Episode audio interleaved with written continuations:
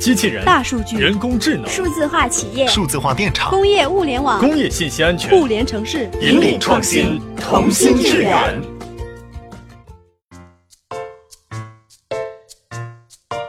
Hello，小呆哥又和大家见面了。嗨，小黑妹又回来啦！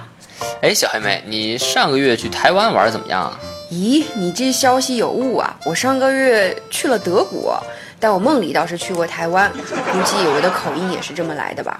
梦里玩的挺好的，吃的也挺好的，还赶上了八幺五大停电，超有意思停电，我小时候最怕停电了。啊！怕停电，停电有什么可怕的？停电了就不能看动画片了呀？这都可以。上个月，那你在北京怎么样啊？哇，赶上狂风暴雨啊，全程看海，电闪雷鸣的。啊，那幸好我不在北京，我最怕闪电了。哎，原来小黑妹怕闪电，是呀，我从小就怕。不过闪电确实挺可怕的。听说光2013年，德国因为闪电造成的损失就达到了2.8亿欧元。 Oh my god，那岂不是有二十二亿多人民币呀、对啊，那简直就是巨款啊！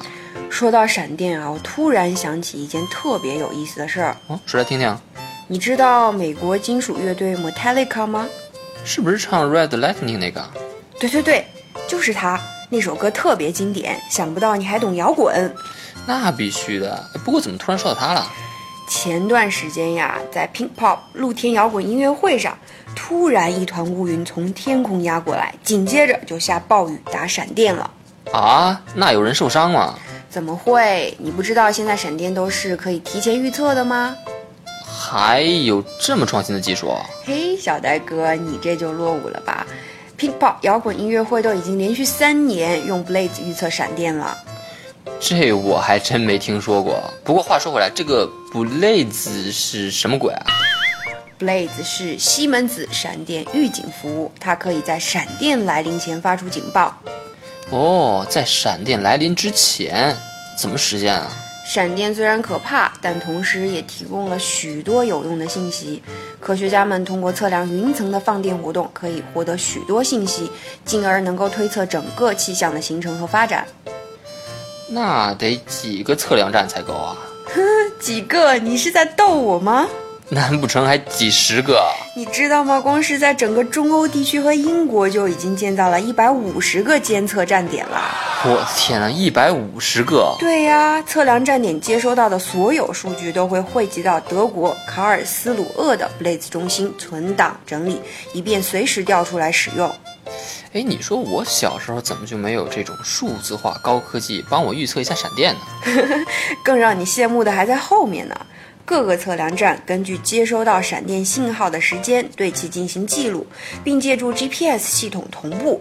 此外，接收天线能确定信号发出的方向，通过比较各个测量点的时间差和方向，可以大致预测闪电发生的位置，精确度可达两百米呢。哇，这个厉害了！小时候你要有这个，就能提前躲到床底下了。切，随便你怎么说，谁小时候还没几件害怕的事儿呢？几件？这么说还有别的呀？别不好意思，把你小时候的囧事儿都说出来，跟大家分享分享。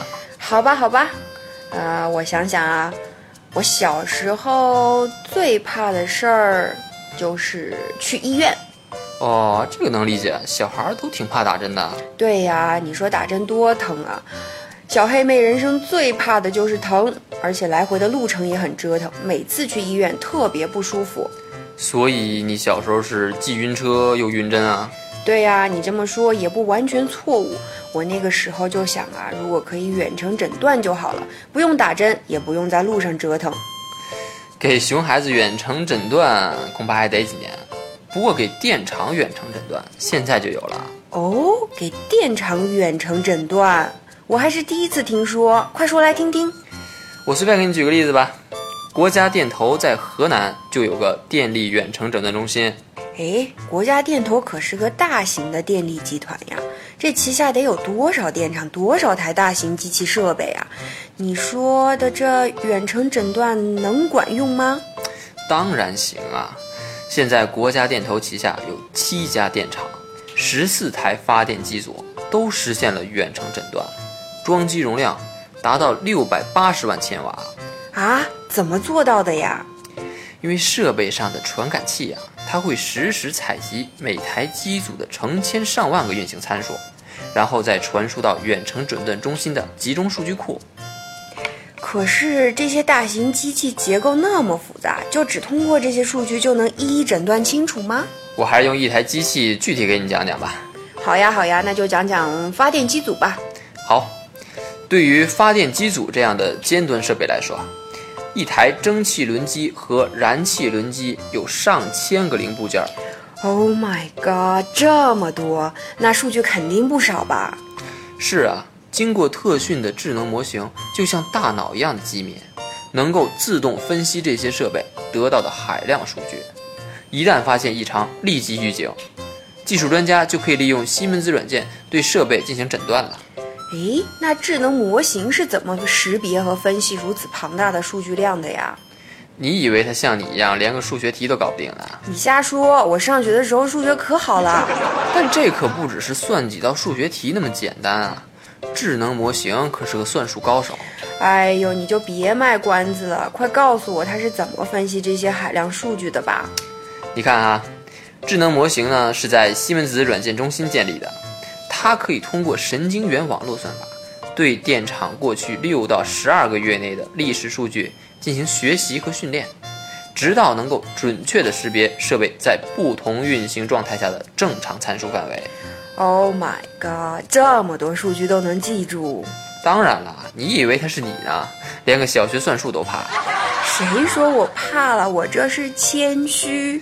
好啊好好，你最谦虚了。过奖过奖。那除了远程诊断，它还能提供什么强大的服务呢？哎，这你就问对了。西门子的数字化服务还可以帮助打造数字化电厂，比如说精准预测部件使用寿命，帮助电厂更灵活合理的安排维护周期，降低备件库存，优化电厂资产。我感觉我的智商已经跟不上西门子科技的脚步了。当然跟不上了，西门子在电力领域已经有一百多年的经验和专业知识了。你这说的也是，人家研究这东西的时候，我还没出生呢。怎么样？